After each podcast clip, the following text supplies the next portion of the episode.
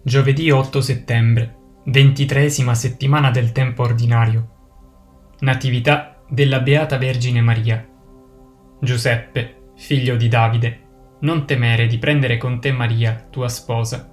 Infatti il bambino che è generato in lei viene dallo Spirito Santo. Ella darà alla luce un figlio, e tu lo chiamerai Gesù. Egli infatti salverà il suo popolo dai suoi peccati prima che il Signore ci indichi la via in una particolare, speciale situazione della nostra vita, c'è spazio perché la nostra mente argomenti, ragioni, valuti, discerna, decida, sempre però rispettando la lettera e la verità che lo Spirito Santo ha posto in ogni parola di Dio. Giuseppe si trova dinanzi ad un evento che sconvolge la sua vita.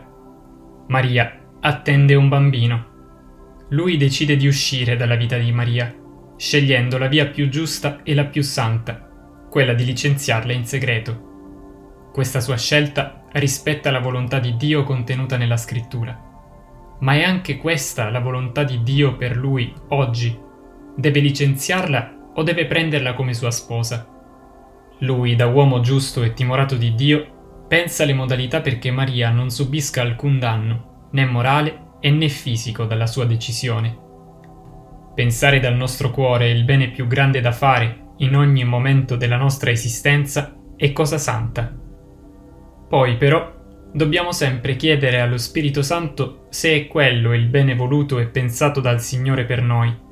Per questo, sempre, ogni decisione, anche la più santa, dovrà nascere dalla preghiera, dovrà essere accompagnata e anche seguita dalla preghiera nella preghiera tutto deve iniziare e nella preghiera tutto deve continuare ed essere portato a compimento. Leggiamo il testo di Matteo 1, 1, 16, 18, 23. Genealogia di Gesù Cristo, figlio di Davide, figlio di Abramo. Abramo generò Isacco, Isacco generò Giacobbe, Giacobbe generò Giuda e i suoi fratelli, Giuda generò Fares e Zara da Tamar. Fares generò Esrom. Esrom generò Aram. Aram generò Aminadab. Aminadab generò Naasson. Naasson generò Salmon. Salmon generò Booz da Racab. Booz generò Obed da Ruth. Obed generò Jesse. Jesse generò il re Davide. Davide generò Salomone da quella che era stata la moglie di Uria. Salomone generò Roboamo. Roboamo generò Abia. Abia generò Asaf. Asaf generò Giosafat. Giosafat generò Joram. Joram generò Ozia. Ozia generò Joatam. Joatam generò Akaz. Akaz generò Ezechia. Ezechia generò Manasse. Manasse generò Amos. Amos generò Giosia, Giosia generò Jeconia e i suoi fratelli, al tempo della deportazione in Babilonia. Dopo la deportazione in Babilonia, Jeconia generò Salatiel, Salatiel generò Zorobabele, Zorobabele generò Abiud, Abiud generò Eliachim, Eliachim generò Azor, Azor generò Sadoc, Sadoc generò Achim, Achim generò Eliud, Eliud generò Eleazar, Eleazar generò Mattan, Mattan generò Giacobbe, Giacobbe generò Giuseppe, lo sposo di Maria, dalla quale è nato Gesù, chiamato Cristo. Così fu generato Gesù Cristo. Sua madre Maria, essendo promessa sposa di Giuseppe, prima che andassero a vivere insieme, si trovò incinta per opera dello Spirito Santo Giuseppe, suo sposo, poiché era uomo giusto e non voleva accusarla pubblicamente, pensò di ripudiarla in segreto. Mentre però stava considerando queste cose, ecco, gli apparve in sogno un angelo del Signore e gli disse, Giuseppe, figlio di Davide, non temere di prendere con te Maria, tua sposa. Infatti, il bambino che è generato in lei viene dallo Spirito Santo Ella darà alla luce un figlio, e tu lo chiamerai Gesù. Egli infatti salverà il suo popolo dai suoi peccati.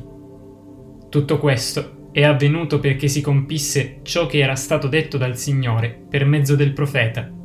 Ecco, la Vergine concepirà e darà alla luce un figlio. A lui sarà dato il nome di Emanuele, che significa Dio con noi. Se mentre noi stiamo valutando ogni cosa, viene il Signore, Lui, direttamente o per mezzo di un suo angelo santo, a rivelarci quella che è la sua volontà, allora non c'è più spazio per la mente. Ad essa viene tolta ogni facoltà.